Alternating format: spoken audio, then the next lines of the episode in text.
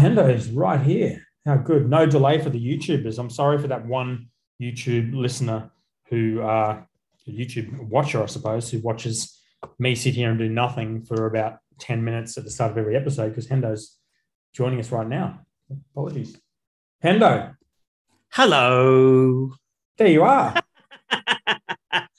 What's going on, man? I'm hot. I've just, I just had this for the opening shot. I'm taking it off because it's so fucking hot in this room. Okay. All right, the flano's going. There's the there's the YouTube thumbnail. Yeah, YouTube thumbnail flano's there, and then I'm done. How are you? Happy Happy New Year, mate. Yeah, you too. What's news? Oh, had a, a little. I you know when you run your own business, it's really it's difficult to get t- time off or vacation. So I I call it low power mode. So I've been in low power mode for the last couple of weeks. Yeah. and just just chilling. Um, lots of renos. Went out to my brother's out at Stanthorpe for Christmas and ate and drank too much and all the usual shit. How about you, yourself? Were, you were supposed to send us a photo in the, the outdoor spa Oh, was from I? your brother's place from memory. Oh, because he he's got the spa and he's got the the TV like right at the spa, so you can sit in the spa and watch TV and that sort of thing. Well, there was no Pretty good. photo. I've just got distracted because I set up, but my dog is not very smart, right? And as you know, he, hum- he humps my leg during these episodes. But it's so hot in here. Yeah, I set up a barricade for him, which is made out of a cushion, and he's just standing there and staring at he's me. just So- staring at you. What the Yeah. fuck? Yeah, he does that. He doesn't. He doesn't let me talk. If you talk, he gets horny. I don't, I don't know. I don't know if that's a thing, but Oh, there you go. yeah. There you go. What'd you get up to? Oh, nothing. Nothing really. Just hung out with the family. I, I've been working the whole time. It's funny you said the low power mode thing. Um, I, I don't. I don't. I haven't taken time off for a long time. I didn't. I don't take time off for Christmas because everyone else does, and it's it's just a it's a um it's a busy time for craft breweries. So Yes. Um, but yeah, Eddie Eddie went on a sort of a work slash personal trip recently, and you know, kind of working some of the time, and came back and sort of said like, this is actually quite good, having time off away from work, but also being in contact with work. Like when I take time off work, I try to just completely disappear, and I tried I try for staff to do that as well, but sometimes being connected a little bit to work is actually quite helpful because you stress out less than you would if you didn't completely disconnect. You do those occasional writing trips and that sort of thing. When was the last time you did one of those? Uh, a long time ago. Yeah, I Next time, you, next time we go to do one, I'll, I'll come and write. all right. Well, I, I was thinking about this the other day. I can't. I, It's not a think- date or anything, but Oh, it sounds like a date. bring some lexicon. Bring your brother's pool. We'll see what happens. fuck yeah.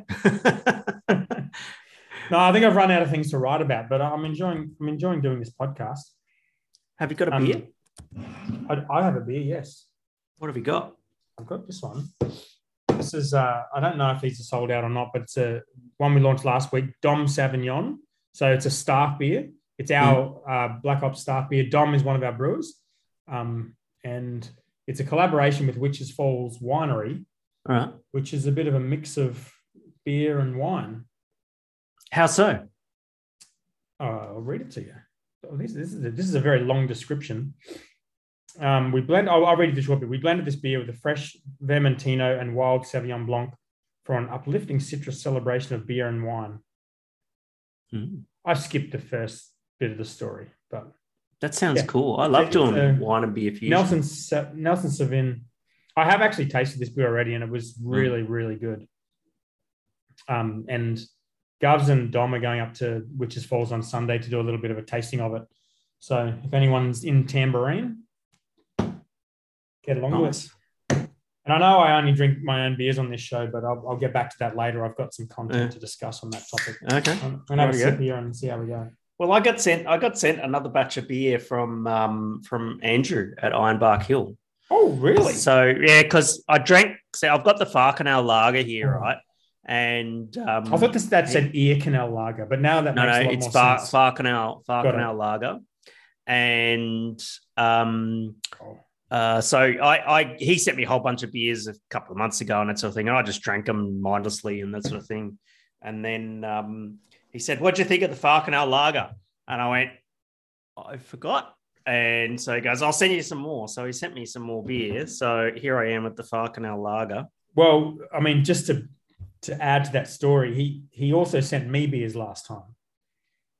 When did you get As, yours? as you probably recall, the first time he sent beers. That's right. Yes. Because we had him on the pod, but I don't remember getting a delivery this time. I, I got a, I got a second round. He wanted some professional feedback on it, so Oh, I figured well, the only way I can well, remember is to only one- it on the. There's only one brewer on this call, and I didn't get the beer. So Oh well, sorry, mate.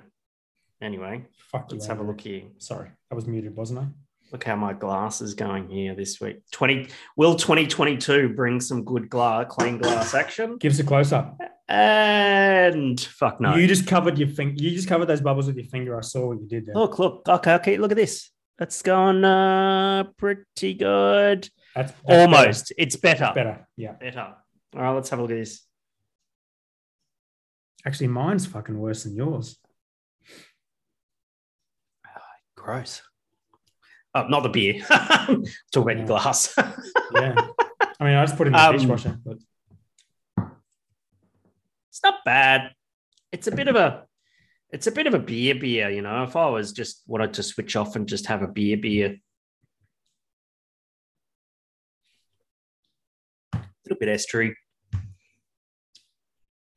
It's got some it's got some nice malt sweetness. It's pretty dry too.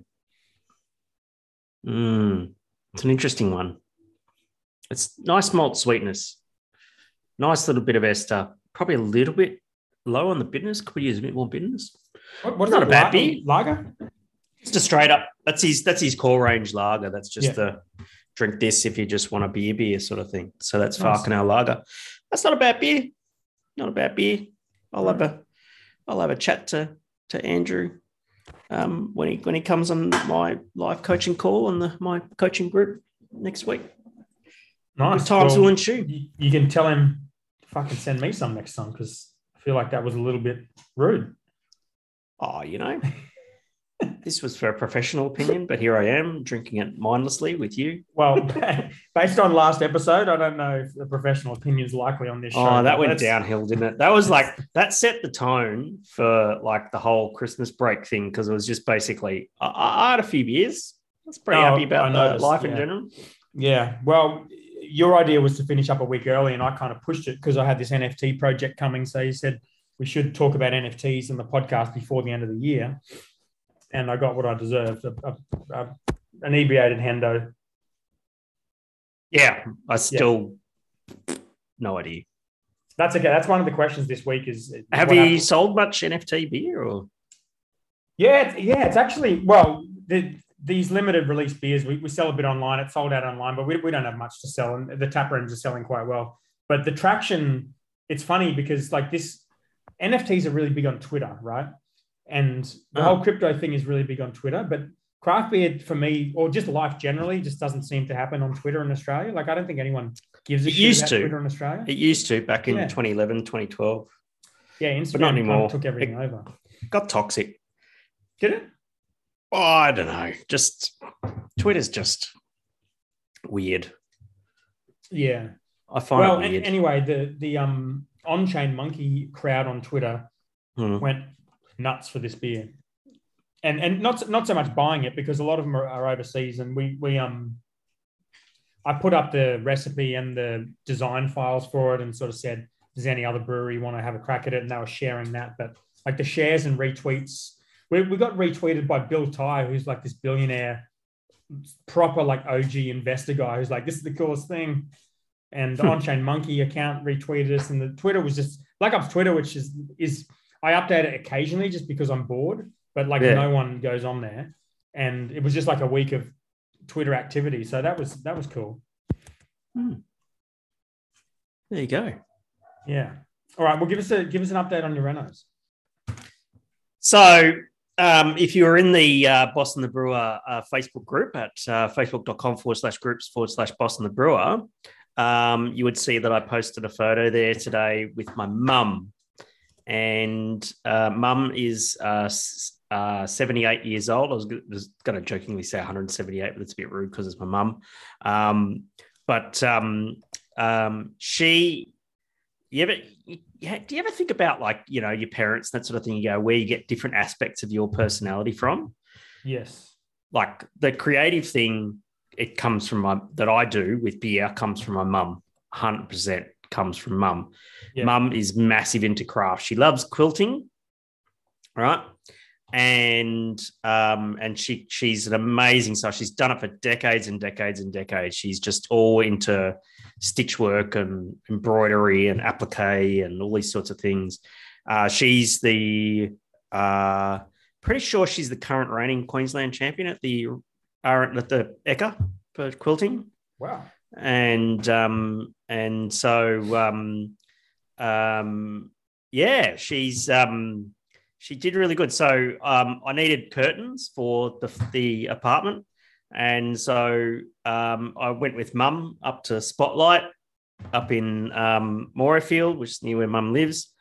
And uh, i dropped a thousand dollars at spotlight. You ever dropped a thousand dollars at a spotlight store? Sure as fuck I have not done that. no, fucking try it, mate. It's one of those things you got to do in life, I think, is spend a ridiculous amount of money in a fabric shop. What is she making Um, these curtains? She make them? Yeah. No shit. She's Wow. amazing. So she was there today. She drove, she, she drove down uh, from from um, Caboolture, where she lives um, today, and um, brought a sewing machine. I set her up with a table and chair and that sort of thing. We had the whole lounge area there, and we went and bought curtains. And so we're doing double double curtains, like a sheer curtain and a solid Yeah. blackout curtain and that sort of thing. And she's hemming them up so they're the right height feeding things in. I went and mounted all of the curtain rods and everything yesterday, Yeah. and um, she smashed out the whole apartment in a day. Wow. Such a machine. That's awesome. She's got this amazing sewing machine as well. It's just, it's all computerized and shit now. And like, you know, I remember when mum used to be, when I was younger, mum used to have this sewing machine. She would have to push start the flywheel and that sort of thing to get it going. This thing's like goes beep, bop, boop, and it just like goes really, really slowly. And then she presses a button and it lifts up the needle and cuts the thread for her and that sort of thing. It's, it's modern technology in sewing machines That's awesome. big money to be made. Mum's got a mum's got a sewing machine. It's a quilting machine. It's like you hold it like a motorbike, right? Like this, and it's about three and a half, four meters wide. And you get it, and you can just move it around a quilt, Wow. and um, and and um, and that's how she does all of her quilt work. And she loves watching YouTube videos. So people, what they do is they'll mount a GoPro on these things, and they'll just show all the stitching on one of these machines. I said, Mum, you should start a YouTube channel because you're pretty good at this stuff. And she's like, Nah, I just enjoy doing it. That's. And um, so, yeah, she teaches quilting at the local um, quilting club and does sewing and all that sort of stuff. And and she went and made all the curtains. So, yeah, spent a thousand dollars at fucking Spotlight. Um, came in under budget. And mum, of course, being an avid sewer, has um, a Spotlight VIP card. You save a fortune with one of them. And here's how cool it is, right? I, missed a couple of things, or they had some stuff was out of stock, and I had to go get it from the Indooroopilly store. And I went and got the things from the Indooroopilly store. And the lady at the at the checkout says, "Oh, have you got a Spotlight VIP card?" I went, "No, I don't, but my mum does." And she goes, "Oh, what's her name? Where does she live?" And I went, "What?" and so I go over the details. It's like, "Oh, that's that's your mum. Oh, okay, yeah, okay, yo, you can use her card. Here you go." And got forty percent off or something like that. I'm like, "That's Nice. sweet." So thanks, mum. Mum, mum was absolute star today. She's just she she just she hates driving in Brisbane, but she drove all the way down today. She got lost on the way back. She's got a GPS right, and she thinks that the Clem Seven tunnel and the Airport Link tunnel are both the Clem Seven tunnel. That's a very easy thing to think. That is Yeah, because they seem that they're the same thing. thing. I know. And she Yeah. got she got gets home today and she calls me up. She goes, "Oh, I got on the Clem Seven tunnel and went up south of the river." And I'm like, um, "That's the that's not the Clem Seven tunnel." And I tried to explain how there's it's two tunnels, and she wasn't having a bar of it. Anyway, she made it home. That's fine. Yeah, those things confuse the shit out of me every time. And your GPS doesn't work when you're in there, so it's it's no use to you. Yeah, that's right. But she, but look, mate, you know, the apartment, it's nearly done. Probably a couple more heavy days in there. Um, a little bit of the bathroom. Bathroom's done. Had an issue with the tiles and leaking taps and all that sort of stuff, and that's all fixed now. Um, yeah, I'm moving in two weeks. Oh, nice. Very Yeah. good. Yeah, moving in towards the end of the month, and um, It's ready to go. Oh, the next thing, the, the last big thing to go in is the built-in wardrobes, and that goes in on the twentieth of January. Oh, and that's it. I'm moving in the next the following week. oh, nice. Very good. So And getting someone to do it. the wardrobes? Yeah, got uh what are they name? Oh, wardrobe connections to do it. Yeah. It was expensive, but Yeah. it's expensive. They were like it was five grand for built-in wardrobes, two built-in wardrobes. It's like fuck. Yeah. Well, um, when I had my sort of designing day thing for my house, um, like the last thing they ask you about is curtains, and um, it it was so fucking expensive. I'm not even getting curtains in most of the house. I'm like getting curtains in my room, and that's about it. Like if, getting other people to do shit for you. How you. big's this house gonna be? How Um, many bedrooms? Uh, a few, but it, it wasn't that. It was just even just one room. It was it was just outrageously expensive to get other people to do shit for you, especially curtains. Okay. So you, you probably saved a fortune. I saved an absolute fortune. Yeah, Like I like I spent a thousand dollars. If I had gone and had them custom made, it would have I would have paid five, easy five grand. yeah. I, I got I think with that I. I think to be honest, like two rooms. I think I I got my room and I think I got the kids' room, just because you know they need to sleep, and I think it was five grand just for two rooms. I think. Anyway, it was it was it was a lot more than I fucking thought. That's for sure. you need a mum like mine. I do. Um, Mm. I should say also that I probably got COVID. So Oh dear. every time every time I sneeze, I'm muting. So it's not the most disgusting podcast that anyone's ever listened to, but um, Are you yeah. okay? I don't know. I don't have COVID. I did a test today and it said no. Oh, oh, okay. But yeah, Probably right then. I have some. Did you do a rapid antigen test? I did. Yeah. How, where did you get one? I ordered 40 of them about three weeks ago when all of this shit started Oh. to pop off. Fuck. Yeah. Smart. Yeah, but Very they're not smart. going to they're not going to last long. We've we've got uh, I should I was going to check before the episode. I think we've got a, a- probably around forty staff who've either got COVID or are close contacts and isolating, or have had it and recovered already. It's it's fucking Everyone's everyone's getting it. Yeah. It's mad. Like I've been um, um, helping out um, Cuzzy over at Easy Times. That's right. They had and, he um, had it, didn't he? Well, he got it. His his misso got it. They got it at separate places, but um, um, yeah, he was out for a week, and um, I went and sort of helped Joshy over there set up the keg washer and check a few beers and all sort of stuff because he was just he was just out, and there's there was no one else to do it, and um, uh, and then I went back. Uh, I think it was yesterday. I think yesterday afternoon. Uh, do some sensory with him because he did lose his sense of smell. Um, oh, did he? Because I thought that's more that's more of a Delta thing than an Omicron thing, isn't it? Omicron thing.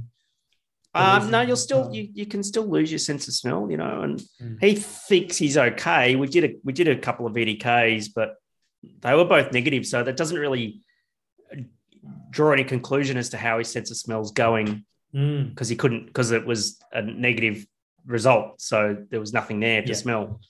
So um, so it's easy when you've got no sense of smell to go. No, no VDK there.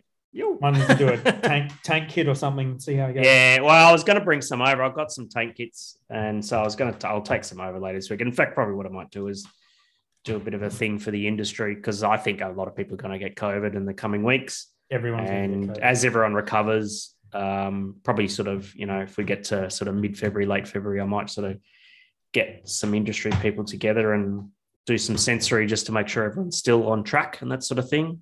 yeah. That's It's idea. fucked. Everyone's getting it. How many people do you know have got it? Every, everyone I know. I don't know. It feels like everyone I know's got it. Yeah. Gold. Coast is getting smashed though.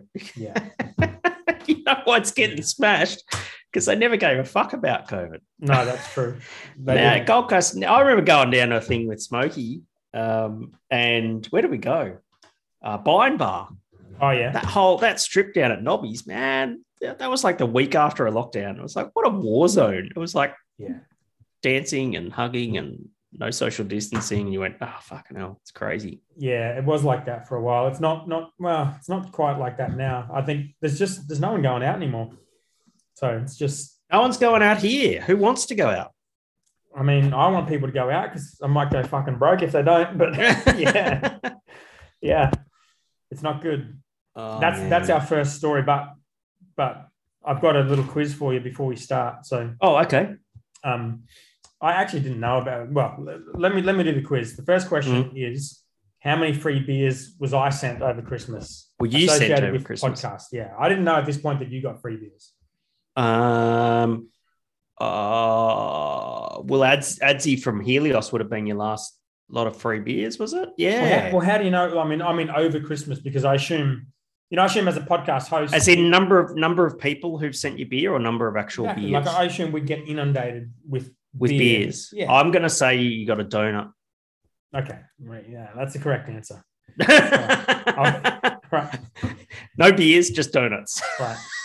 Second question: How many sponsorship offerings were sent through on the Boston the Brew at gmail.com email? Oh, this is where the big bucks start rolling in. I'm also gonna say zero. Because we've said to people, we'll shout you out on an ad, whatever it is. Yeah, Just send us some beer. right. Was it Dulux? It was, it was, it was Xero, Fuck. and not the company Xero, because that would be okay. Yeah. Because I would shout them we- out. I love zero. It'd be nice to have Dulux sponsor the show. It would be nice. I mean, we're pretty heavily market their product anyway. Well, one of their products. We do. I, I might ask Stevie, our painter, and see if he can hook us up. Mm, that'd be nice. All right. How many questions did we get via email over the Christmas three weeks? Via email? Yeah, I'd also say zero. that's correct. It was zero. Mm. Okay. Thank you Mm. for the support, fans. Okay. Now, question number five. Sorry, four.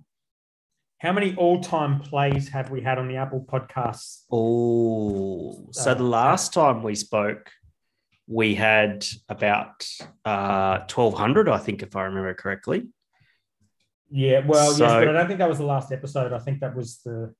No, 1200 Couple. was the most recent update on Spotify because it was 1212, which was great. Uh, ah, yes, yes. but this Uh, look, I'm going to say probably around sort of three and a half thousand. Okay, it's two and a half thousand. Is that right? Yeah. Hmm. Oh, well, that's good. Yeah. It's Not better than better than nothing. And how many members in the group without checking? Oh, fuck. Uh, I'm going to call it 75. Oh, 77. Wow. That's pretty go. good. Did you check? Mm. No. No. Okay. All right. Oh, you did, you did pretty well. All right. No guests this week. We we um we are going to make an effort to get more guests on, but we, We should get some more enough to guests. talk about. You should Um, get a guest. Well, I suggest guests, and then I just don't actually email them. Well, get in there, mate. You Okay. you got to get your first guest. All right. Oh, you did Mazen, I suppose. Yeah. All right. I'll I'll I'll line up a guest. All right. Topic number one. Everyone has COVID and we're all fucked. We're all that, That was, fucked. that was my little. So Crafty Pint had an article on it. When is Yeah. article dated? Because I think this might have been before they changed the rules for close contacts. They put dates on I their suppose- I don't. Hospo's just getting smashed at the moment. Suppose Do you know what I kind of hope? Like, is that everyone gets it, then hopefully this will be over sooner rather than later. You know, we have Yeah. to, like, you know, don't really feel like going to the pub at the moment. Um, as much as I love it, it's like, it just, I'm just trying to avoid COVID. Yeah. Well, you and know. everybody else. Um.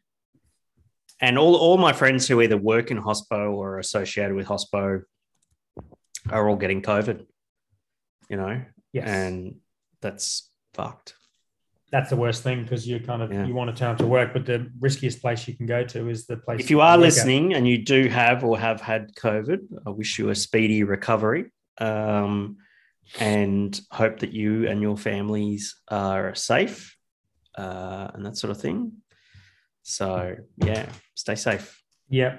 Um, there's also a, a pandemic leave payment today. They announced that. What's Um, yeah? Because what's that doing for you? If you've got all these, you got forty staff off at the moment in ISO or having COVID. Yeah. How's that affecting your business at the moment? Oh, it's well, it's it's business is not going to be good for January. That's for sure. But Is that just- so? Is is that affecting your production targets, or tap room revenue everything, or? Everything. really? and and you know we so much so many of our staff are permanent. And you know even if they weren't you, you know you don't want to late you don't want people to not come in and not get paid. So we're just we're just so much sick leave is getting used. And then if there's no more sick leave left over it's annual leave. And um no you know so many so many people are doing work that is associated in some way to do with covid. It's just like it can't be sustainable it's fucking crazy but yeah luckily we, we had a really good december which was a little bit we had a we had a better december than we thought Mm. that was nice. But yeah, January's pretty scary, and just with everyone away, it's just juggling. We've got luckily a big enough team to be able to shuffle people around, so we haven't we haven't had to close yet. But every Mm. single week, we've you know I've been discussing with the tap room guys like we're gonna have to close. And it's like no, we can find someone from somewhere, and we've been able to figure it out. But I've seen all sorts of stuff that hospo people have done just to keep the doors open. yeah, but then you Just open and over it it's, easy. and it's dead. So Yeah, exactly. You know, yeah, um, there's um, and there's no chicken, there's no chicken. No, no chicken. So all the KFCs are like sporadically either shut or not got a limit, got a limited menu or something like that. And I saw on Reddit that there was like the shift manager at a, a Southeast Queensland based KFC. And because there's no chicken, because all the all the chicken abattoir workers are all sick with COVID, and they're asking KFC workers to go work shifts at the abattoir. oh right. Wow. That's going to be a bit of an eye opener for some of the uh, pimply teenagers working at KFC. Go work at a chicken abattoir for a day. See how your outlook on life goes after that. True. Might impact young Henrys too, aren't they? Aren't they the the chicken guys, the guys who investors in young Henrys? Yeah, I think so. Not sure. The chicken guys, they're the guys with the shortage. But I had, I had a chicken, I had a chicken burger yesterday at McDonald's. So McDonald's are fine. Yeah, it's all frozen and shit there. I don't know. Fresh Anyway. chicken, fresh chicken at um, fresh chicken at um, um, KFC. I love KFC. Me too. I had it not that long ago. Is that your phone or my phone? That's my phone. I Sorry. hear that. That sounds. That's sounds my. like Oh, sorry. I just had it on mute. It's the it's the buzzing. Um, Um, do yeah. you know what I like better than KFC though? No. And I don't know if you know any places. I love fried chicken, Mm, but um, in Melbourne, I love going to Bell's Hot Chicken, okay. and it's amazing. It's like uh, Carolina chicken or something. Like, I can't remember which state's from. Anyway, it's like Carolina hot chicken. Nice. and it's unbelievably good. And every time in Melbourne, I go there, and I I can't find a good fried chicken place here in Brisbane. Now, like I like Korean chicken, Korean fried chicken, but it's- not what I'm after. I'm after Okay. good American fried chicken. Yeah. I can't find it. So well, if, you, you know, like an American barbecue place, they probably do a pretty good fried chicken. I'm guessing, Mm, like wings and shit yeah, like but that. where's the place like Bell's that just does fried chicken? Yeah, yeah, I don't know. Do you know what I mean? I'm I'm not really a fried chicken connoisseur, but I, Um, if I you like know a good place, fried chicken place in in Brisbane, um, let us know in the Facebook group. I'm after. I'll take all the tips. it. yeah, agreed. I've got an error saying my went off on a internet is it? unstable. Can you hear me all right? Fucking Yeah, varsity. I can see. Yeah, yeah, you're right. You just you got the little red bars next to your name, mate. Mm. This is where I live. We, we don't have much of anything. We got we got snakes, but don't have Mm. much internet. Don't have much phone reception. Saw you Um, mowed your lawn today. I did. I mowed the front lawn and I gave up. It was so fucking boring. I used to love mowing the lawn when I was a kid. My father used to run the Treasure Island Caravan Park around the corner from Black Hops 2. Oh, nice. I lived there for like six years. My father was the manager, and he lived on site as on-site manager, and um, um, and that was my summer job. I'd mow the lawn at the caravan park all summer. Made five dollars a day. That's a fucking raw. Well, even even for late eighties pay, yeah, it was a rot. That's savage. yeah, No, it's not fun. You need good equipment. My my mower's good, but my line trimmer's shit house, and it just makes me Mm. so angry. I, I, Maybe you don't know how to use it properly. that's that's true too. I don't want any part of when I do my house. There's going to be zero grass. That's yeah, absolutely fake Fine. grass. Yeah. Right. Topic number two. This was on uh, just one of the press releases they put up on Brews News New Zealand beer report. There wasn't that much detail in here, to be honest, but they kind of said the beer scene in New Zealand is basically the same as it was two years ago. But they shouted out two things that were high growth, which are probably not too surprising low alcohol beer, Mhm. um, with a thousand percent growth since 2016, which sounds like a lot, but there wasn't much detail on how much beer was selling. Um, and then low carb, it said 33% growth over the past year, but it also said it makes up 8% of the entire beer market, which I thought was, Does that does that imply that craft brewers are now brewing low carb beer? well, I don't know if that's just like every lager is low carb or if this is like beer that specifically says this is low carb. Fuck, 8% I hate the sounds like concept of low. I fucking hate the concept of low carb beer. Makes you angry, doesn't it? Oh, it's a it was it's a marketing gimmick. Yeah. No, we talked about that in the last. Actually, it's it's timely we talked about that because we um were talking about that better beer article that came out. Yeah, that's right. Yeah. I'll, I'll get onto that one next um, Yeah. because today I don't know. So I can, I can see, you know, what's going to happen here. I, I, I can see low alcohol, non alcoholic beers are going to grow um, here in Australia. Is it going to be the beer du jour for 2022? Beer of the day for 2022 uh, in Australia? I don't know. Um, there seems to be a trend for the better for you beers, like better Mm. for you products. Um, but I don't know. I don't really get it. It's just if you're having a beer, you're having a sin. Just sin. Just fucking sin and be done with it. You know, yeah, I don't. I just have, if I don't want to feel guilty about having a bloody drink, you know. Yeah, that's true. Sure, Um, drink a drink a drink a drink a lower ABV beer and that sort of thing. But don't take all the fun out of it. Yeah, yeah, we've sort of stayed away from it, but it, it's interesting. It's like some, some of these things seem to be going well, and I don't know what that eight percent is, but that seems a lot. Eight percent of the entire beer market is low carb beer, unless they're just counting every every lager, and I, I don't know. Probably. Yeah, but yeah, the, so the the uh, the better beer thing was Brick Lane to take legal action against Better Beer for.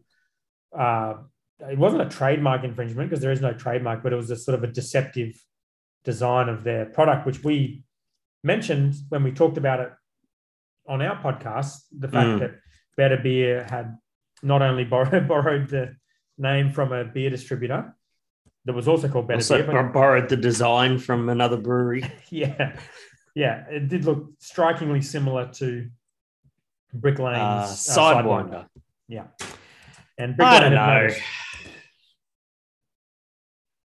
The, in the scheme of things, in the in the scheme of things in the Australian craft beer industry, they're two big players, Yeah, Brick Lane and Mighty Craft, right?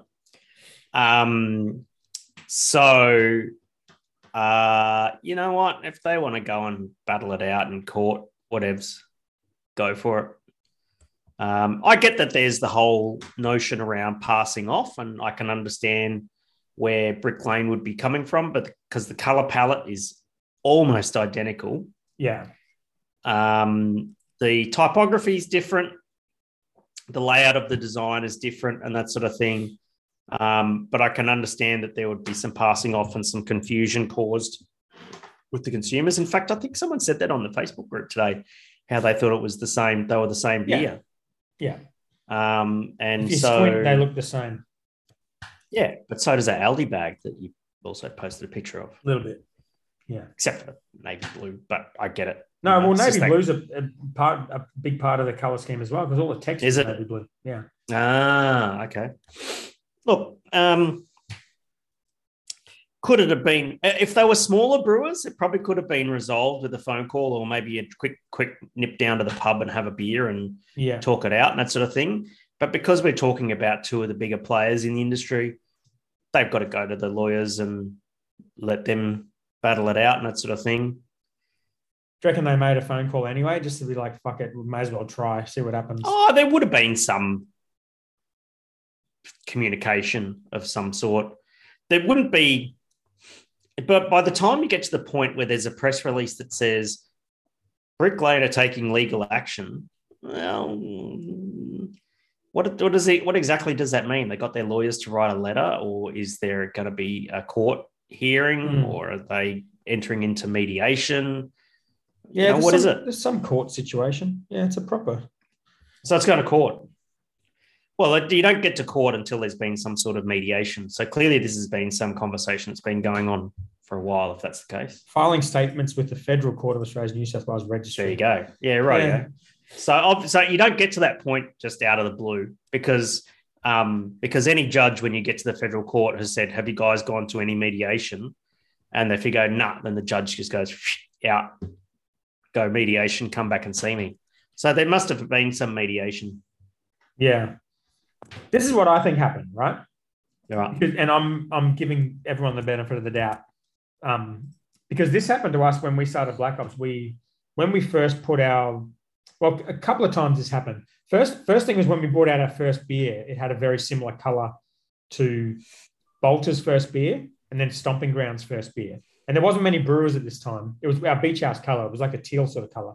Mm. And then we, we put our second beer out, which I think was 30 cal, and it was this orange color, which was, and then Balter put theirs out, which was um their old strong, brown, strong, strong. No, oh, no, yeah, the yeah. old brown, and then yeah. and then um Stomping Ground put their next beer out that was also orange. And then the third one we put out was Lady or something that was that light blue. And then Balter put out the Pilsner and Stomping Ground put out theirs. And it was like at the time I was like, we are so small, there's no way they're copying us. And which I'm sure they weren't. And um, it happened again when we did our first cans, and it was kind of this black can with with the half rendered can and the strip label. Mm. And then after we did it, so many other breweries did exactly the same thing. And I think I think what happened was I don't think necessarily anyone copied anyone. I just think that anyone who designs in the craft beer space follows all the other designers and then just sees this stuff all the time and just yeah. kind of sits there in the back of your mind. Because I've done this before doing creative things. You can like think of a quote or something. You're like, oh, I thought of this great quote, but it wasn't actually yours. You'd seen it somewhere and not thought about it.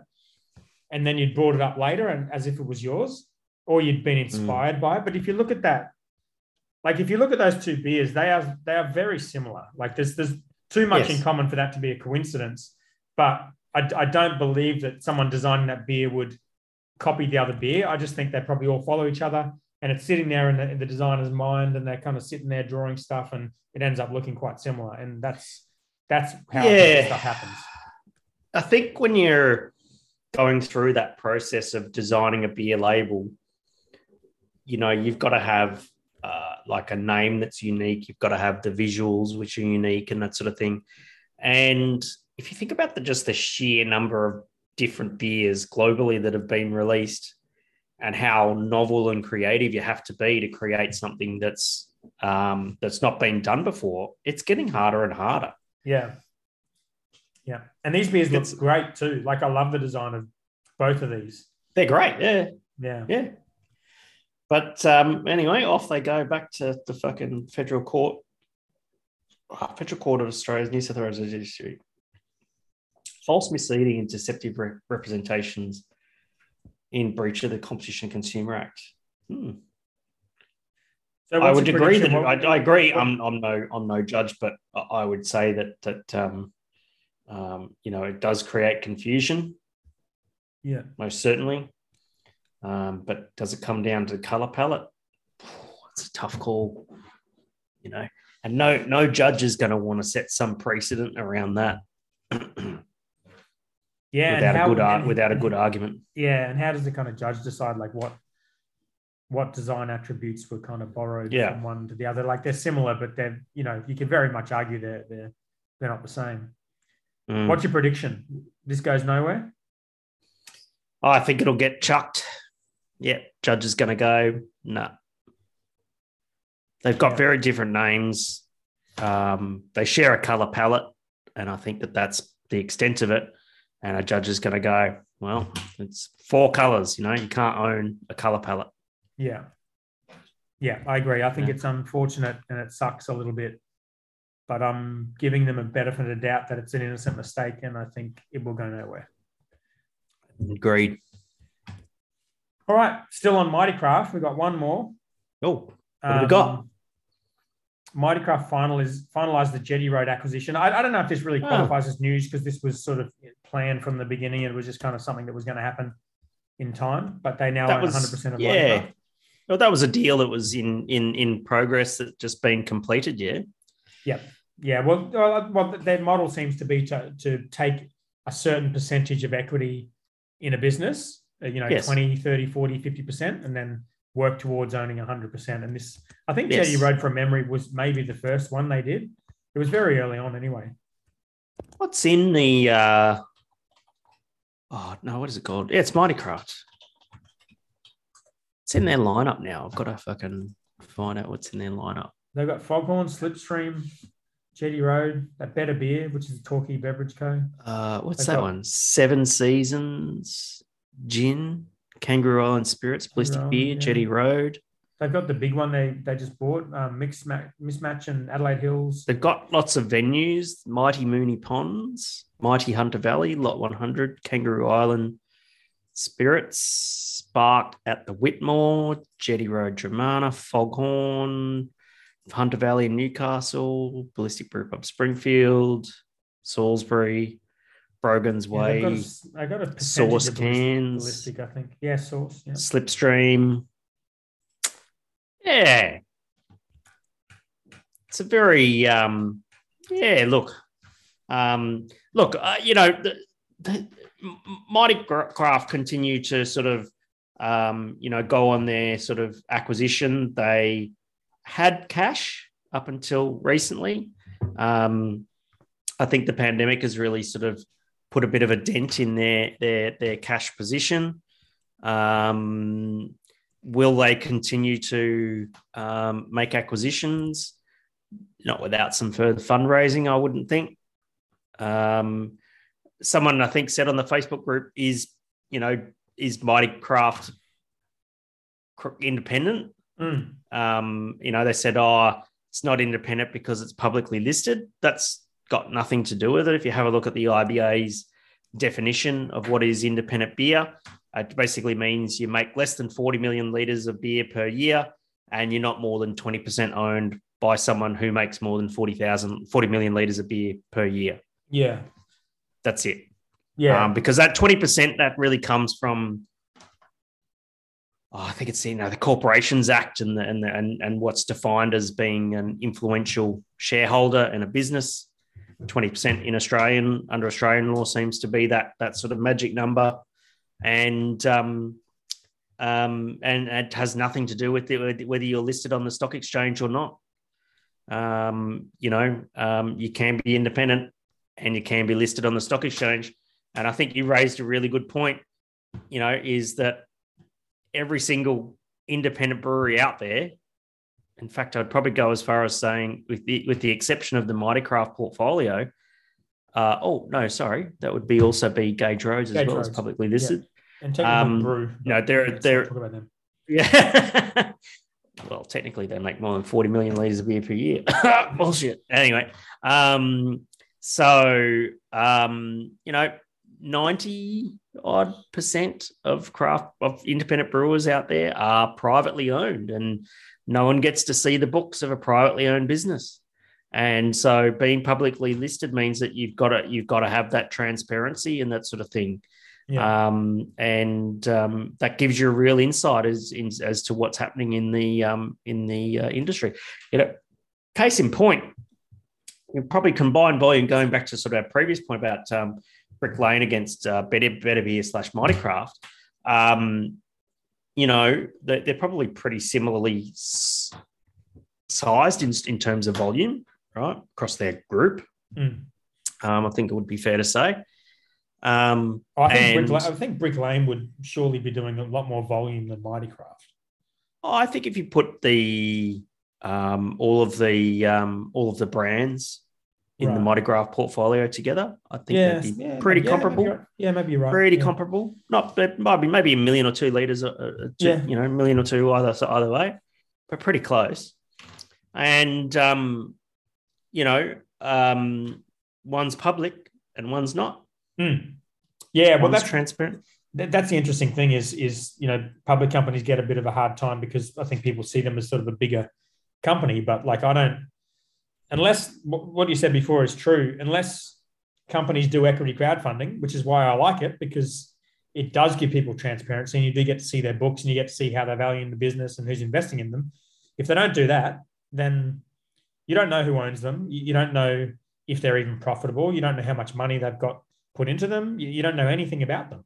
Yeah. Um, so I think that the the the listed thing is is not a problem at all. But I, I think the, the bigger thing is with this idea of independence. I think like people want that to mean, you know, is this business kind of started by a bunch of mates, still run by a bunch of mates, not influenced by outside massive outside investors or massive conglomerates, that kind of thing. That's what they want independence yeah. to mean.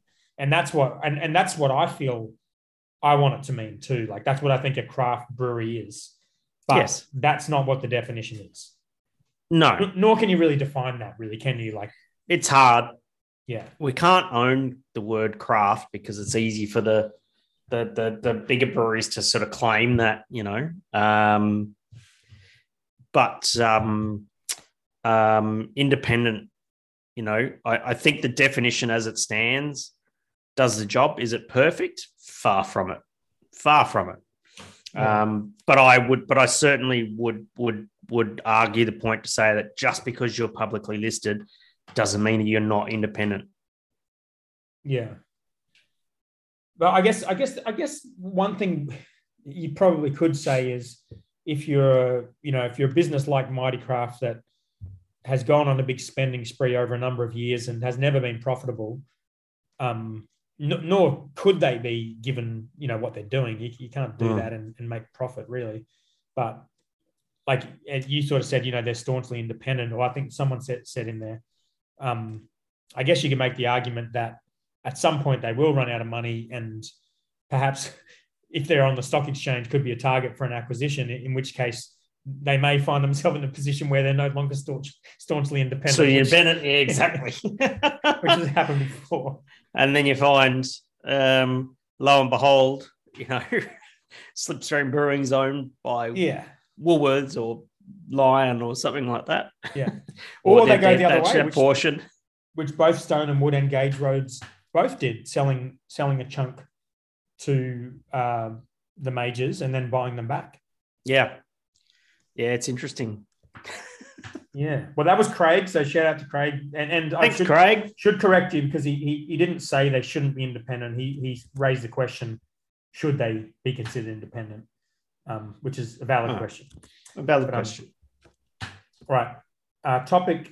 The, the, other thing with Mighty Craft that I find confusing is um, like like when you said before, you look at like if you look at all of their volume combined, and you look at all their brands combined, like you, you're like that all kind of assumes they own 100% of all these brands and businesses.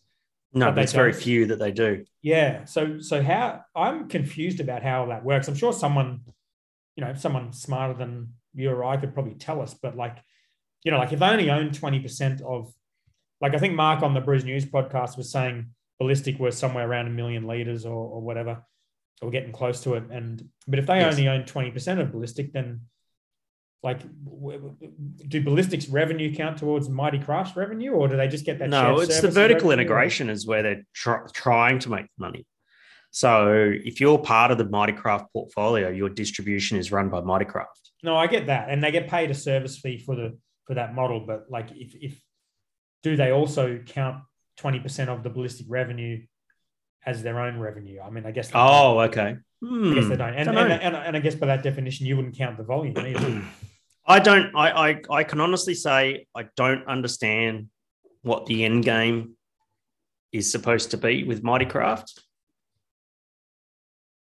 You know, if you look at some of the other, um, um, um, you know, conglomerates that have been out there, Fermentum, Gage Roads, that sort of thing, they've always owned a, large, more or less 100% of all of the brands that they've built, right? Yeah.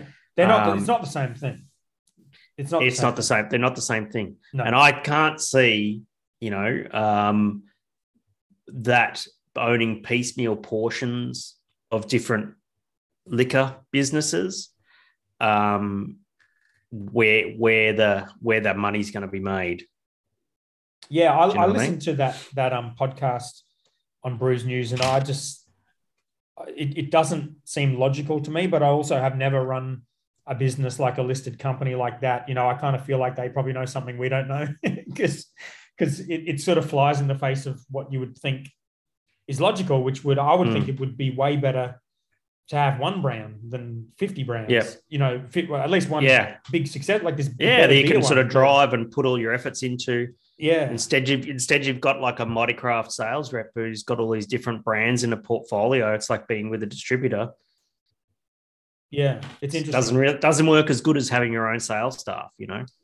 Well, you wouldn't think so, but then I, I say that with a dis- massive disclaimer that I don't know anything about their business, and I, I assume Hmm. they know something we don't know because they seem very switched on on that. And, they, and the other Hmm. thing that people don't think about is like they've they've convinced all of the operators of these businesses to sell to them, Yes. which is is no small thing. No. You know, they've sold they've sold them on something, and these are the good good quality entrepreneurs and brewers that have decided to sign on. Good. them. Good. So, Yes. Exactly. Yeah. yeah. all right. Very interesting. yes, we'll watch that with keen interest, and no doubt they'll be in our news section again because they do seem Yeah. to be every week. Yeah. Um, What else all you got there? fan questions. We we skipped Craig's one. Well, we, we I'll do the first. Do one. number one there. Number one from Matt. Have you had any brews that did not turn out the way you expected? What happened, and what did you take away from the experience? And you can get stuck into that one first. Well, yes, of course. Um, sometimes you do a, a brew that that doesn't turn out the way that you expected. Sometimes it turns out worse than what you expect, expected, but sometimes it turns out better. And um, uh, and that's part of brewing, really. I think is that um, sometimes you go and make something new, you'll take a risk and that sort of thing, and lo and behold, you take a risk and either either it works out really really well or it doesn't. Um, I've put together a few beers over the years, and some I can say have turned out better than expected. Um, you know, if I was going to think about some of the Brewcult beers, for instance, um, like you know, I would probably say Milk and Two Sugars turned out way better than I had expected. Gabs I had some a Gabs winner. Yeah, I had some really yeah, like never thought I'd win a Gabs People's Choice beer, um, but that was really amazing um, in that respect. Um, and I'd probably say um, probably probably the lager that I did the spoiler alert that did not turn out great. I thought I'd take all my pale ale and IPA knowledge and chuck that into lager, and it was not that great. Um, and just didn't have that experience at the time. Um, so sometimes things work out good, and sometimes things work out not so good. And if you want to go and experience what that's like for a brewer, go to Gabs Festival, where there's a whole bunch of brand Oh, new yeah. beers out there. And you go and try them, and you go. Some of them you're like, "This is amazing, a very well executed beer," and some of them you're like, "What the fuck is this?"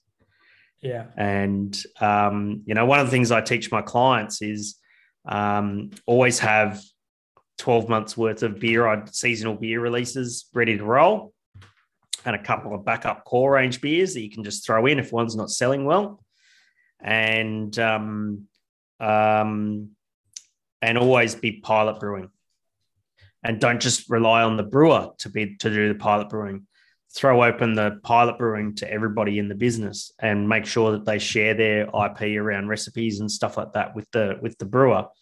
And that way, it's that, that all of the new beer ideas solely aren't reliant upon the head brewer to come Yeah. up with all these beer ideas because it get really exhausting after a while if you've got to come up with a new beer idea all the time.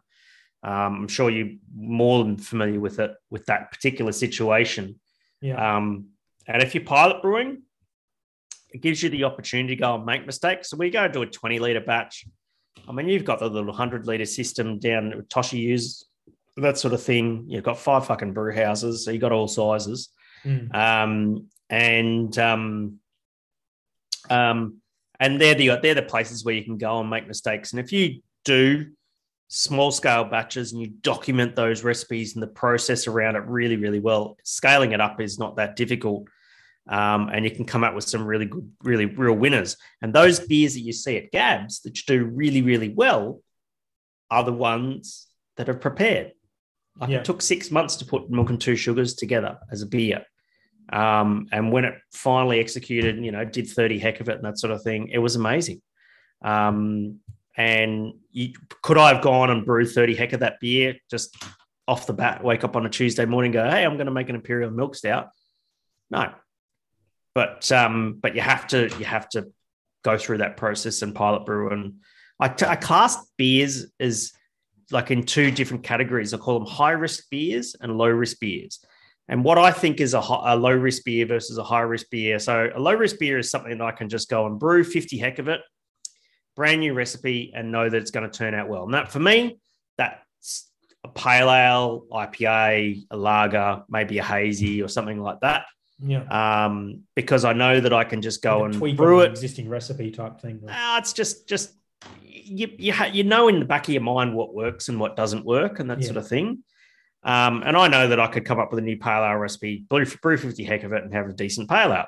Sure, it might need some tweaks and that sort of thing, but largely cool. Um, you know the foundations of it. Um, when you start to change the, either the process, the ingredients, you know, might be different hops, might be different yeast, it might be different process. You might be putting fruit in or something like that. Then that beer is I consider to be high risk. So what's low risk and high risk for me is not necessarily what's low risk and high risk for you as a brewer, Dan. It varies from brewer to brewer, but every brewer needs to know what's a low risk beer and what's a high risk beer. And um, um, and so if I do, if I if I want to produce on a commercial scale a beer that would be considered high that I would consider high risk, I'd go and pilot brew it and test the process and see what would what works and what doesn't and that sort of thing. And only then, once I'm comfortable with it, will I scale up the recipe and go and uh, release it commercially. Yeah. And so when you go to Gabs and you see some of these beers that are particularly well executed, they're the ones who've just gone and brewed 20 heck, 30 heck of these beers, not never done it before. It's very reactive. Um, and they they haven't they've missed the mark and they get a beer that, that they don't really it doesn't turn out the way that they expect. Yeah, yeah. Speaking of Gabs, um, I, I can't remember if I said this, but that was our fifth story in here, which I kind of skipped, which would be a quick one. But the hottest 100 closes. Did I mention this before? Hottest 100 No. voting closes on Friday. So vote for your favorite beer. I haven't voted yet. Hendo, get into it, mate. How many how many beers have you brewed in the last 12 months? Um, as in Well, you've got under my own. no. Well, you've got the collabs you've done. You've got the Froth Rookie stuff. You've got the Revel one Oh, you've yeah. done. You've got the brewery in Melbourne. Oh yeah. I vote for all of my Uh, my own beers. So I yeah. assume you do the same. No, I vote for the beers I like. Oh, come on. Uh, You're too nice. Well, that's what everyone else does. Why should no. I be any Not different? everyone, not everyone else owns a brewery. You gotta, you gotta, or I don't own a brewery. Well, you, you brew beer. You should vote for your own beer. I- I don't know. No, I don't know. I, I'd never really liked voting for my own beer, even when I had a brewing company. That's fair. I used to get on Untappd all the time and like tap our beers in with five stars every time. That's the way. You, you do you, mate. I don't know. Um, what I probably have on um, on my list of my on my five beers for the hottest 100. Um, I'm pretty sure I put um, Larry on there because I, I like I really like Larry. Um, um, I'd probably um, what else would I put Is Hollandia on the list or? No, it's Not- not. not nah, it's not Australian. It's not Australian. So. I have a Hollandia here, by the way. Oh, nice. What, what was the beer you had Um, before? You had a Revel one there, did you? Oh no, no, no! This is the uh, Easy Times, Oh, yeah. Nice. uh, big e- the Big Easy IPA. Yep. And um, so when you go and set up the keg washer, you get given lots of beer. I'm swimming in beer at the moment. That little rainbow thing going on the top of that keg, that looks familiar. It does. it sure does. It's the same color palette. There you go. There you go. It's the yellow, the red, the orange, the magenta. We're all fucked. We're all gonna get sued. um. So yeah, I'd probably put that on there. Um. Did is Troposphere on there? Because I'd probably put. I love that beer. I thought I that don't was know if bloody we put great. that. No, we, we didn't put that one on there because we, we've got too many beers. We did 104 beers last year, so we put in like the. Are you just trying to channel all of the um vote goat? No, we put 10 beers on there, but it's like, what- it's like, where do you draw the line? Because we we we put out so many beers that you you Yeah. put them all on there. But I don't know. Yeah. Just, uh, just, uh, just I'd, I'd vote for the beers that I've been drinking, and for me, it's going to be a lot of Queensland beers yeah. because where the fuck else have I been in the last twelve months? Well, if you haven't voted, Hendo, what kind of message does this send to the other people? Who... I, I, I haven't voted yet. All right. Well, when you do vote, share your results in the group. Should I? Okay. All right. Yeah. Well, I'll, I'll, I'll, I'm going to think about that. I will vote uh, before the end of the week. So Right. At least at least vote for one of your own, I reckon. yeah, I don't know. I just feel weird about that. That's fine. Um, Matt's so I'll answer Matt's question just with a, a nice Yes. story because this sometimes, rarely, but sometimes happens. Um, we did our first pale ale that we did. We brewed with our weight at four hearts. Four hearts. We put too many hops in it, and um, I think we put twice the amount of hops in it. This was way back in the day, Mm. and it was called Gold Coast Pale Ale, but we put double the hops in it, and then we sat around. We're like, "What the fuck are we going to do about this?" And Eddie was out at a venue, and he was telling the story to the venue owner, and he and the venue owner said, "Oh, that's a bit of fun, isn't it?" And Eddie came back to the brewer and he said, "Oh, he the ven, the venue owner, um, Ian from House of Brews at the time, he's no longer there." Said bit of fun, and he's like, "Oh, that's a fun name because the beer tasted quite good. Mm. It just didn't taste anything like an easy drinking pale ale. It was hoppy as shit." Yeah. And um, How did that happen? put I don't know, put twice as many dry hop it twice, or put twice as much in. I think twice as many hops. This is before I was looking after the dry hopping. Okay, Right. this, this is before I had this flano, so we we didn't have the expertise we have now. But Gotcha. anyway, this was like the second batch of And the we ever did. wisdom. and the wisdom, yeah. And anyway, so we're like, well, let's just rename it. Bit of fun, and we released it under the name Bit of Fun, and it was successful and popular, and we kept the beer in the range for quite a long time. And we actually brewed it again last year, just as a throwback type thing, Yeah. um, and it went well. So sometimes that happens, and I think it was. I think when we're in Stone, they told a similar story about one of their massive beers, like Arrogant Bastard, or one of those beers. Yeah. It's the same thing. It was like a mistake that turned out to be quite good, and they just renamed the beer. And Happy accidents, mate. Happens. yeah, it doesn't happen that often. It turns No. out to be good, but More often than not, to answer Matt's question, more often than not, when it turns out the way that you don't expect, it's usually for the worst, yeah. yeah. but sometimes it's for the better. All right, couple more questions. Adam Shell, I don't know which one. Has Doesn't got a few. They're all good. Has anyone else spent five hours minimum researching NFTs and still have no idea? hmm It sounds like you have. I tell you what else I've done is since the last show, um, I have had uh, up until today, I had the um, Discord window open, Oh wow. and uh, occasionally I'll go check it, and I'm like, all these people are in the Discord, and I'm like, where am I? Wait, just our Discord, or you've got other other? I think so. Servers Yeah. Nice. You know, you can join other. Like, there's millions of What? other Discords you can join. Is it? Oh yeah, it's not just ours. I'm having. I'm bringing it up again to have another look. Me too. Um, so since we talked on our podcast, we've we've we had I think maybe I've got a 10 people in there when when we added you, and now we've got three. Is this the hot man? Yep. I see. The thing is, I'm lost, right? Yeah. Over on the left, click the Black Hops icon, and then you you're in. there. Yeah, I'm in that. Yeah. right? But then it says, "Welcome to Hot, Hotman Flex," and everything's about Flex. You got all the channels there. There's like 20, 30 channels. Oh, here we go. It's got welcome announcements, RSA rules, Yeah. General. Go on the general one. community. The bar. Where's general? Oh, you might General. have to do it. I don't know if we set up like a. I um, do. No, no, no. Yeah, under community, there's general voting, giveaways, help, all that kind of stuff. Where is that? You don't have General. one? There we go. Yeah. Oh, here it is. All right. Yeah. Fuck yeah. Jesus Christ, you're a real boomer, aren't you, Hendo? Eh, no, shut up. Oh, there we go. Heavy D, Jimmy Rose. There you go. Bioelectric Hollow Bio. Wow. It's a good little group. This it's getting pretty active. 340, 339 members. Good crew. Yeah. But yeah, to answer your question, yes, everyone has spent five hours learning about NFTs. No one has a fucking clue. Well, they are actually on that topic. Um, I spoke to Crafty Pint during the week about our little NFT project, and they're going to do an Mm. article on brewers doing NFT projects because Catchment did something, and I think um, is it Edge Edge Brewing? I think maybe we're doing something. as Yeah. well. So- Yeah. Yep. So yeah, so look out for that. Catchment did it. Catchment did like a um crypto.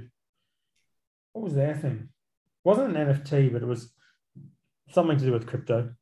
Mhm. Something to do with a, a, a coin that, um, yeah, that you exchange beer for or something. I can't remember the exact details of it, but this is before NFTs. This is like three or four months ago. But um, yeah, Crafty, you're going to do an article on it, which is cool because I Nice. think it's cool. Nice. Uh, but yeah, I still I don't think Hendo understands it. I definitely don't understand it. And No, uh, no idea. if you listen to our podcast, I don't think that'll help. No idea. Especially the one So I'll just like be bamboozled all the time. yeah. Wasn't Uh, um, DJ just fascinating though with it? yeah, he's pretty into it.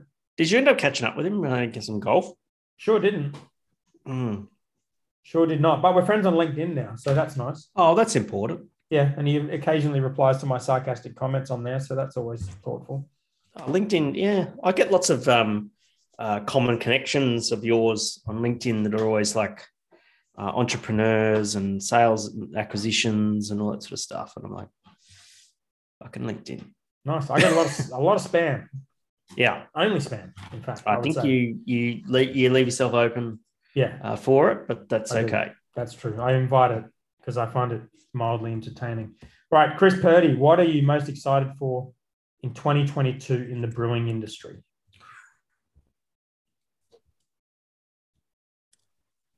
Oh, I think um, what am I most excited for? I think that if we get through this COVID shit that we're going through at the moment, uh, I'm excited for travel, um, beer festivals, um, beer festivals not being cancelled, and beer festivals going ahead, and um, being able to travel. Um, I would like I I hold a vague glimmer of hope that I might be able to get on the road and get out of Australia and go and judge some beer outside of Australia this year. Uh, it's not much of a glimmer of hope, to be fair. You Um, should be able. Surely you should be able to do that. Like it, it- COVID's everywhere here now. So what's what, what's the Yeah. point? In, No, this is true. This is true. Um, I reckon you're and good to go.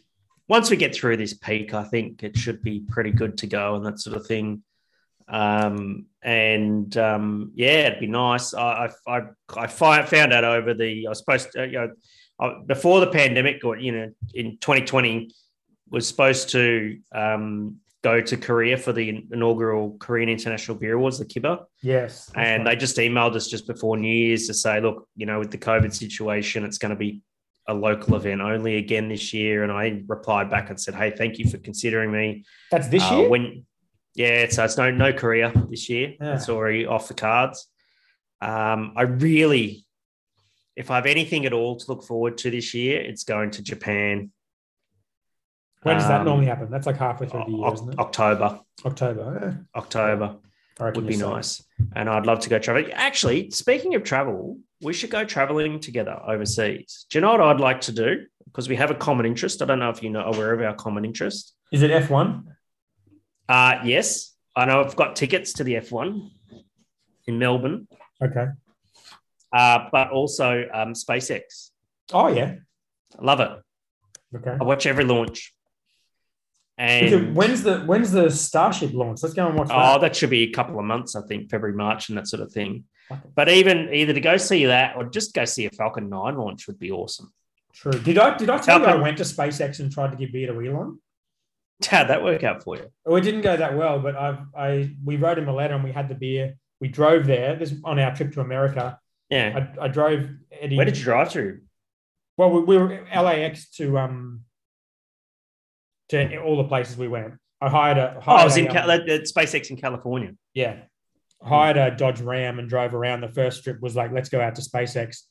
And so I drove there and then I spoke to the security guard. We had a care package for him because it was just after Elon had been to Australia and I, and I knew he'd been to a bottle shop with our beer. Yeah. And I knew his missus had bought our beer, Amber Heard, Oh. who, who he was dating at the time. So I was Yeah. like, Elon is a fan of our beer. Right. Um, and then I spoke to the security guard and said, "Can we can you this to Elon?" He's like, "Mate, you have to leave." And that was, and that was it. Oh well, and easy there come, was a launch go. on there was a launch on the final day we were there, and we were in California, um, but we drank way too much alcohol and fell asleep and missed. it. Have you seen Yeah, a rocket launch before? no, I've No. seen a space shuttle launch whereabouts? in Florida. Yeah, right. It was in 1997. I saw that. Um, cool. and it's just sat out all night at a little town called Titusville, um, just just to the uh, east of uh, Orlando, and we just drank Corona and sat um, parked up the car just overlooking the water, and the launch was on at four o'clock in the morning, and it was amazing. And They um, often get postponed though, don't they? So you could be you could be sitting out there for a long time. that is correct. Yeah, yeah. Not so much with this with the SpaceX launch though. That's why I'd like to go uh, to see a SpaceX launch. Uh, in particular, I would love to go see a Falcon Heavy launch. Um, like that would be amazing because you've got it's when they land the boosters, Mm, they can either take them up and land them out in the ocean, yeah, or they can turn them around and land them back where they started. yeah, yeah. Well, that's what they're doing with Starship, isn't it? They've got even like the legs like stay on the land and they come. It's going to come back in and like dock in the thing. Uh yeah, something like that. I'm not really sure. Um, shit. It's some phenomenal stuff. Um, anyway, um, I um, I would love to see Falcon Heavy because the the middle booster goes off in lands in the ocean, but the two side ones come back to where they started, Yeah, and that would be cool as shit. yeah, it's cool. Falcon Heavy to see it- three to three see it take off on- together. yeah, isn't it? Yeah, to see it take off and land would be amazing, and you'll start to see more Falcon Heavy launches soon. So yeah. You know, there's a company on the Gold Coast that are going to do their first uh, launch this year.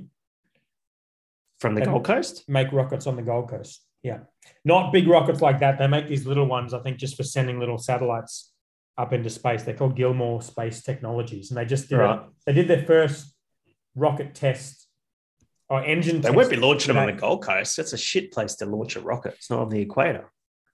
I don't. Uh, yeah, I don't know where. Oh, okay. Well, they're very small rockets. Does that help? No. You No? want to get into orbit, you've got to be near the equator. Oh, they're not. uh, mm, okay, all right. Well, they did their first engine test. They're building them on the Gold Coast, so I don't know. No, maybe sure. No, that- there's no doubt about that. Yeah. Okay. So maybe they have to go off off to an island somewhere, or Mm, mm. don't know. Anyway, follow them because they did their first engine test today or yesterday, I think. And Yeah. I don't know what's unique about them other than the fact that they're building rockets in Australia, which seems cool. Um, That does sound cool. yeah. Yeah, I'm keen. I fuck, I'd love to go to America again. That'd be sick. Fuck yeah. We would tear it up, mate. I'm down. I, I think um I'm excited about the same. I was sort of, it's a it's a bummer they cancelled There'd that. be event. some fucking quality content there, you got to admit. True. It's it's technically a work trip. If we had any revenue in this podcast, we could write this Mm. write this whole thing off. Um, Everything's a tax deduction. only if you've got funds to deduct it against. Yeah. All right. Yeah, I, I think that's a good one though. Having a full year of actual events like last year. What are you excited for for 2022, mate? I think that's a good one. I'm happy with that. I'd, I'd like to be in business by the end of the year. That's what I think every year. oh, no, every year, fine, I think mate. it'd be great to be in business at the end of the year and get to do it for another year. Mm. Um, be bigger and be, you know, more impactful and do better things and Mm. all that stuff. But yeah, I think it'd be nice to have a. I, I have some other year. things that I'm excited for for 2022, but I don't want to announce them just yet. But no, a couple of couple of new projects and that sort of thing. But um, um, from a personal level and my enjoyment of the beer industry, travel, beer festivals, hugging people. Yeah. Well, we last year we we had things cancelled too. Like there was things like like BrewCon was cancelled which Mm. for good reason. But this thing like the beeries hasn't happened in many years. I don't know if that's going to No. happen. But even like the beer cartel survey, I was kind of like they're not doing that because of COVID. Like feels like all these things in the industry are kind of dropping off. Um, the indies happened, but then there was that whole shit show around the judging and everything. It, it would just be Mm. nice to have a full year of like a normal beer year with good beer, A normal year. Yeah. BrewCon Yep. and all of that. Everything just happened smoothly like it used to happen. I hear you. Nice. Oh, yeah. Uh, all right. Uh, one more. Yeah. Um, hmm. What do I pick? Do you want a technical one or a silly one? Because we, we, we get both every time. Why not? I'll give you one more of each. Yes. Chris Wood, in seconds, how quickly can you guys scull a schooner of beer? And he missed it, so I feel like we, we, we shouldn't give that a serious answer. It's a, it's actually spelled phonetically schooner without the H. Exactly. It's a silent H. It's fine. A shoe, a schooner. Um, how quickly can I scull a schooner? I don't know. I normally scull pints. Wee. Hey, all right. Pretty quick, not as quick as others. Uh, yeah. All right. Back in the day when I was a tour guide, um, used to do a lot of funnels at Oktoberfest. Yeah. and um, you'd buy the 500 ml bottles of uh, Lowenbrau, and it would cost one Deutschmark, and um, and we would do a, a 500 ml bottle, and I'd do that. I could do that in about two or three seconds, That's nasty. maybe four seconds.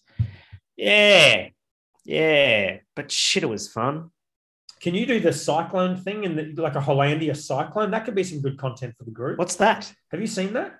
No. You get the beer and you swish it around, and then you drink it. And it just funnels. It's like a funnel, but you make it in the bottle. and It funnels down your throat. Oh no. All right. Well, there's a there's a challenge for you. Rightio. Okay. All right. Well, I don't scull beer, and I don't even think I could scull a schooner, so Mm. I can't even answer that question. It just seems like a not a nice thing. I, I, I don't scull beer very much anymore. No. I mean, I will if you make me. Well, do the cyclone thing. I think that would be I'm great. fucking pretty. I'm pretty easily. Um, Arm twisted. it's- no peer pressure. Yeah. Yeah. Right. One more serious question. In relation to hops for the industry, are there instances where you would lean towards fresh cones over pellets? What are some industry tricks for prolonging the life of hops? Do they ever go off as such, or is fresh the only way to go? Mm, that's a very good question. Uh, are there instances where I would lean towards using fresh cones over pellets? In in modern brewing, and I say modern brewing is is in the last sort of three to five years. Um, it would be pellets, but the pellets themselves have changed as well. So typically, um, hop pellets are what's called T90s, and that means that they're uh, 90% uh, vegetal material and the rest is the lupulin, Yeah. right? But there's the trend now with the cryo hops and uh, LupoMax and all that sort of stuff. Um, and they're, they're still hop pellets, but they're T45s. So they take a lot of the vegetal material out, right? All the good shit. if you take a if you grab a whole hop hop cone and you tear it in half and you'll see all the yellow lupulin glands inside that's the stuff that's got all the flavor and aroma in it all the green shit around the outside that's got not much flavor at all Yeah. and so when they make the t45 pellets for instance they grab all that concentrated lupulin they get rid of the leafy vegetal material all right and so you wind up with a t45 pellet uh, and then what's left over, right, all that vegetal material, they still sell that. So that gets sold as debitted, it's called debitted leaf, right? And that's this when they, and so if you buy those like herbal um, sleeping tablets and stuff like that, um, that have, they have hops in them, it's got the debitted leaf. And you can buy a fucking pillow with deep, with hops in it to Hmm. give you better sleep and all that sort of shit Yeah. um, and it's all that debitted leaf. So it's still a product that's sold. Um, so, do I prefer using fresh cones over pellets? My, my answer to that is definitely not. I prefer to use pellets. I like using either T90s or T45s, uh, depending upon the type of beer that I'm making. Um, I dislike wet hop beers. Mm. Uh, I'm yet to have a really good wet hop beer. Um, there Well, always what- seems that's to why I be like dry hopping so much. Well, you know what wet hopping is, don't you, mate? Yeah, I, I do. Enlighten me Well, the, the as I hop, as I get into my Hollandia. the wet hop is what happens when you get the hops right, and they're in the pellets, and they're dry, right? Mhm. And then you get the hops, and then you pour them into the beer, and then Yes. when they go into the beer, they're wet.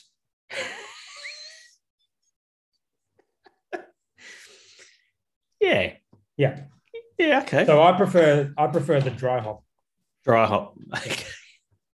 Don't the dry hops eventually become wet though? Not with by my that logic? technique. Not with my technique. It- There's, there's, So they constantly stay magic dry. in they stay dry. They are hydrophilic and they just they repel the water in They float. They float They, on the float, they do float. Yes, yes. But that, but the way I do it, they float above the liquid, so they stay dry. Oh, as in levitating. It- well, they don't levitate, but they have they, on the, the little the little film that sits on the top of the Yes. mash there. Or they're not the Right. mash, they're you know Uh-huh. in the tank, and then it, Yes. they they I, I hop it so cleanly that it's only one hop per line. It covers the whole thing, and they stay dry, so they stay above that line. I've got to see this. Well, it's a it's trademarked. Okay. And I don't want I don't want to be sued by Brick Lane for revealing my technique. um, No, I do know I do know what a wet hop is. It's it's the the hop that's that's fresh off the fucking fresh picked. Yeah. yeah. Yeah.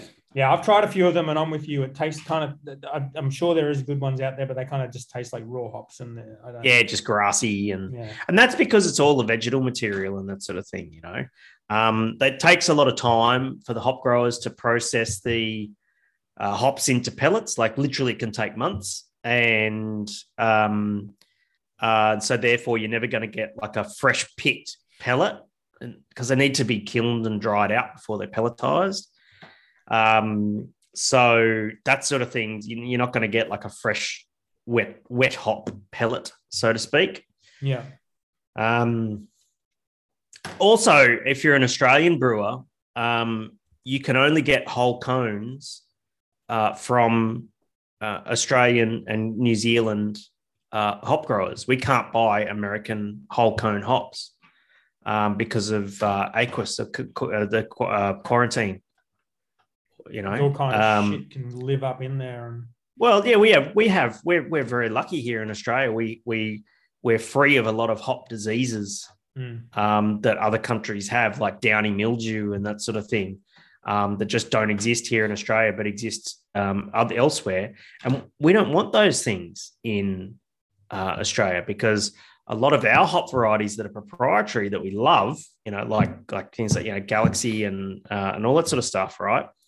Um, they're very susceptible to those uh, those pests, but you know, all those those, those conditions, and because we don't have the a downy mildew, for example, in Australia, we've got to protect that, you know, Yeah. because if we have it in Australia, that's the end of Galaxy, right? Yeah. You know, I'm hypothesizing. I don't know, just you know, but you, there are there are things that don't exist in Australia that we don't want to exist in Australia because it protects our local uh, hop industry, and Yeah. so um, so therefore we can't buy um, cones right? We can't buy whole cones, American or English, and that sort of thing.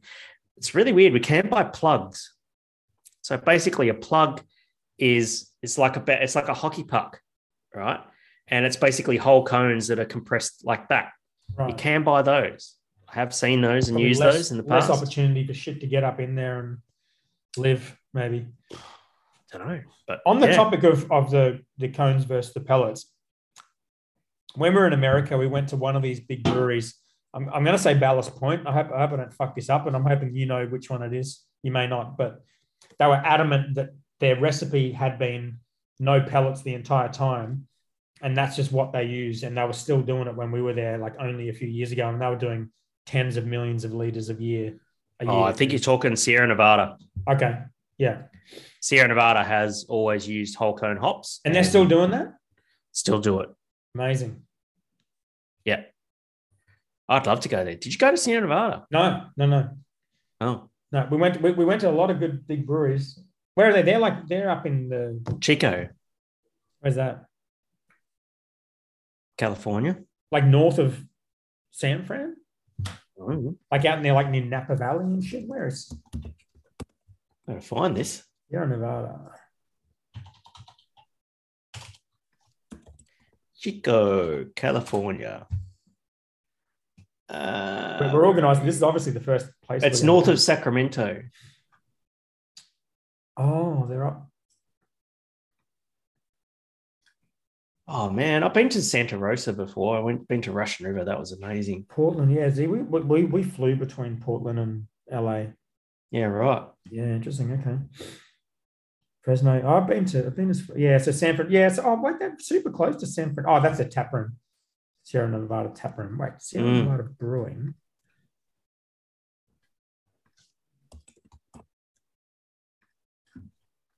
That looks cool. They're super close to San Francisco. Only a couple of hours. Yeah, out. it's a yeah, couple yeah, hours, yeah, yeah. up north up there. Yeah, yeah. No, we, we didn't go up there, but that would be super fun. I'd love to go up there. But then you go up to Oregon and go to Yakima and all that sort of stuff. That would be amazing. Yes, yeah. Well, we did um we did go to Portland, but I only went to kind of like the city part of the Russian River up that way as well, aren't they? Sierra No, that's in that's in Santa Rosa. No, that's that's not far. Oh, yeah, not far. It's on the way if you're going from San Fran. It's up that general direction. Hire Mhm. hire a Tesla and head up there. Easy. Why not? Yeah. Fuck Keen. yeah. I'm keen. All right, mate. I gotta go get over my COVID. I got snot pouring out of me in every direction and I'm sick Well- of muting myself. Good um good luck with your COVID. Um hopefully you stay healthy and that sort of thing. And Yep. um we'll uh we'll see you next week. Bring a guest. Yeah, okay. Guest next week. Well, that was good. Thanks to our listeners too, because it's good. I'm happy to be back. All It's 12 been of them. fun. Yeah. 12 listeners have delivered with their questions. They have, yes. Join the Facebook group if you're listening to this and you're not in the Facebook group. Facebook.com forward slash groups forward slash Boston the Brewer. Um, come and join the conversation and come and shit post because we love shit posting. Come and shit post. We can get to 100 by next week, I reckon. 100 members. Fuck yeah, let's 23 do it. Easy. Everyone Right. who's listening to this needs to tell a friend about Tell- this podcast. tell Just one friend. Or Oh, tell 12. Ooh, tell 12. That's good. You might be putting your reputation on the line a little bit doing that. One, we only need two people to try tell 12 friends and we'll be over 100. So let's just go. for Indeed. that. awesome, mate. Cheers, I'll see you next week, man. Have a good week.